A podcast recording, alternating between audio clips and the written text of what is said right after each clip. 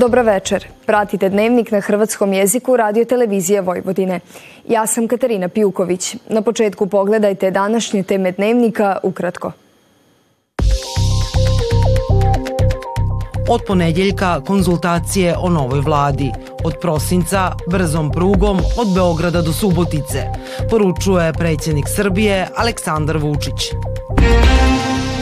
Dan grada Sombora svečano obilježen nizom prigodnih manifestacija. Splićani iskoristili proljetne temperature u veljači za kupanje u moru. Sutra znatno toplije nego danas. Ujutro i prije podne sunčana razdoblja, a od sredine dana postupna naoblaka.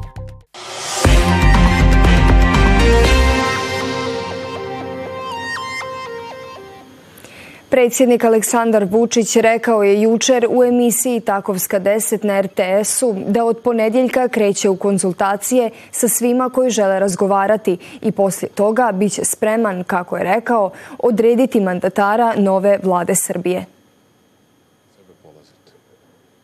Da li će biti izbora u Beogradu, znaćemo prvi ožujka, napomenuo je Vučić. Čekamo poziv da netko ode u Brisel, ali ne znamo što da razgovaramo, jer Kurti neće da priča o zajednici srpskih općina, istaknuo je predsjednik. Najavio je da će brza pruga od Novog Sada do Subotice biti završena do rujna i da ćemo u prosincu ići iz Beograda u Suboticu brzom prugom za sat i 10 minuta. Govoreći o ekonomskoj situaciji, istaknuo je da Srbija ima dovoljno novca i da se na računu države nalazi više od 4 milijarde eura. Vučić je danas u predsjedništvu primio novog šefa misije Vijeća Europe u Beogradu, Janoša Babića, i zahvalio toj organizaciji na suradnji koja našoj zemlji omogućava pristup stručnom znanju, velikom iskustvu i resursima Vijeća Europe. Zbog zabrinjavajućeg porasta broja oboljelih Srbija je na pragu epidemije hripavca, velikog kašlja, a sve je veći broj zaraženih i od morbila. Potvrđena su tri nova slučaja, čime se broj oboljelih povećao na osam.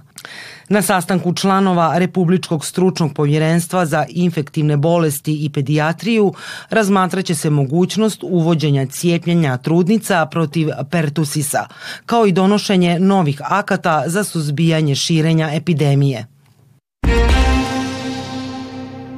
Organizacija Ujedinjenih naroda za obrazovanje, znanost i kulturu proglasila je 1999. godine dan 21. veljače Međunarodnim danom materinskog jezika, koji se od naredne 2000. godine obilježava s ciljem unapređenja, učenja i razvoja materinskog jezika, te njegovanja kulturne i jezične različitosti.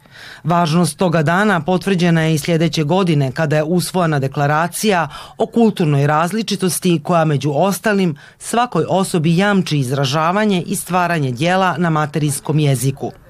Hrvatskim jezikom danas govori više od 5 milijuna govornika. Službeni je jezik Republike Hrvatske, jedan od triju službenih jezika Bosne i Hercegovine, te jedan od 24 priznata jezika Europske unije. Hrvatski je jezik također uveden u službenu uporabu u pojedinim mjestima u Republici Srbiji u kojima Hrvati dostižu potrebnu brojnost propisanim zakonom. Brojnim manifestacijama prethodnih dana grad Sombor obilježio je važan datum u svojoj povijesti. 275 godina od dobivanja statusa slobodnog kraljevskog grada. Sombor obilježava 275 godina od dobijanja statusa slobodnog kraljevskog grada. U fokusu su ulaganja u industrijsku zonu, povratak lučke kapetanije, radovi na cestovnoj infrastrukturi, kao i svesredna potpora kulturnim, zdravstvenim, obrazovnim i sportskim ustanovama. Drago mi je što imam takve saradnike da smo u prethodnim godinama mo mogli dosta toga da uradimo, a ono što mi je najbitnije i što stalno napominjem da veoma je bitno kada vodite jedan grad da imate podršku i viših nivoa vlasti zahvaljujući i pokrajini i vladi Republike, Republike Srbije dosta toga je urađeno u gradu. Ispred Ministarstva za informisanje i telekomunikacije čestite gradu Somboru ovaj veliki jubilej i čast nam je što smo pozvani dakle, na ovu svečanu tribinu. Tu ćemo i dalje biti kao poznan partner i uvek smo za njih dostupni. Povodom Dana grada uručeno je 14 posebnih zahvalnica, a povelja grada dodijeljena je Somborskim novinama koje obilježavaju sedam desetljeća postojanja i rada. Somborske novine će se truditi e, da uvek budu svoje čitaoce, baš onako kako smo to dobili kao zavet našeg prvog urednika. I nadam se da će još mnogo godina da postoje i da će uvek biti u službi čitalaca kao što je bilo do sada. Ja bih najpre hteo da se zahvalim u ime svih zaposlenih u opštoj bolnici Sombor i direktora na današnjem priznanju. E, izuzetno nam to znači i nadamo se da ćemo nastaviti do sadašnju uspešnu saradnju sa lokalnom samoupravom na korist svih naših sugrađana. Gradski muzej i povijesni arhiv zajedno su organizirali izložbu šetnja glavnom ulicom koja prikazuje događaje iz Somborske glavne ulice u različitim vremenskim razdobljima autorke izložbe kao i mi kao producenti smo želeli da povedemo naše sugrađane u jednu vremensku šetnju kroz različite epohe, da osete duh naše glavne ulice, žile kucavice našeg grada. U sklopu programa Sombor priča o gradu koji traje grad Sombor čestitao je sugrađanima Dan grada, brojnim programima, izložbama, predavanjima, promičbama, monografija, predstavama i koncertima. Iznad prosječne temperature ove veljače mnogi koriste za uživanje i boravak u prirodi ili se barem vesele umanjenim troškovima grijanja. Na zimu su također zaboravili i spličani koji su protekli vikend proveli rekreirajući se na svojim omiljenim plažama. Premda je druga polovica veljače, prizori iz Splita nimalo ne nalikuju zimskima. Toplinski val izmamio je vani brojne stanovnike ovog najvećeg i najmnogoljudnijeg grada na Jadranu, ali i turiste koji su ugodno vrijeme iskoristili za guštanje u ljetnim radostima, sunčanje, šetnju i druženje. Neki od njih zaigrali su tradicionalni sport picigin, dok su se najhrabriji odvažili zaplivati u moru. Ni oni stariji ne pamte ovako nesvakidašnju toplinu tijekom kalendara kalendarske zime. Imam 55 godina i nikad nije bilo toplije. Znači ja ispod ove majice nema majice. Ja sam, a vruće mi je. Znači jedan rukav, jedna majica, pardon mikrofon, meni je vruće. Ja se znojim, vidiš. A ovo je kao u peti mjesec. Znači, uh, jučer je bilo 24 stupnja na suncu. Znači tu je bilo 24 stupnja. A sad ja mislim da je isto 25 stupnjeva. Ako se po jutru dan poznaje, ljetno ozračje u veljači može predstavljati najavu za nadolazeće tropske vrućine i rekordne temperaturne vrijednosti od kojih ćemo vrlo teško moći pronaći spas. Zato se mnogi pribojavaju da nam predstoji pakleno ljeto koje uz nesnosnu vrućinu sa sobom može donijeti i brojne vremenske nepogode. Narušavanje ciklusa godišnjih doba također je jedna od realnih prijetnji. Zna se desi ovako koji topliji dan nego inače, ali zadnjih par dana je više nego malo poviše nego poviše uobičajenog vremena. Znači temperature su malo više nego uobičajene.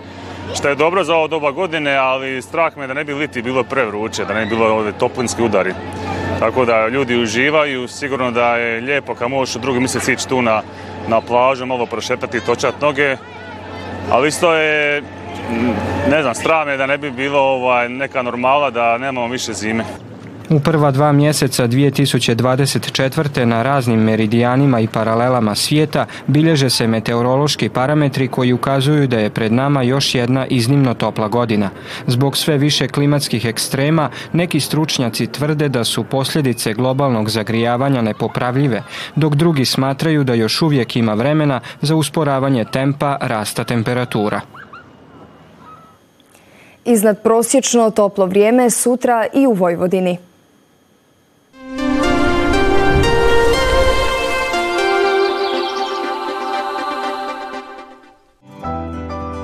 Sutra suho i znatno toplije nego danas.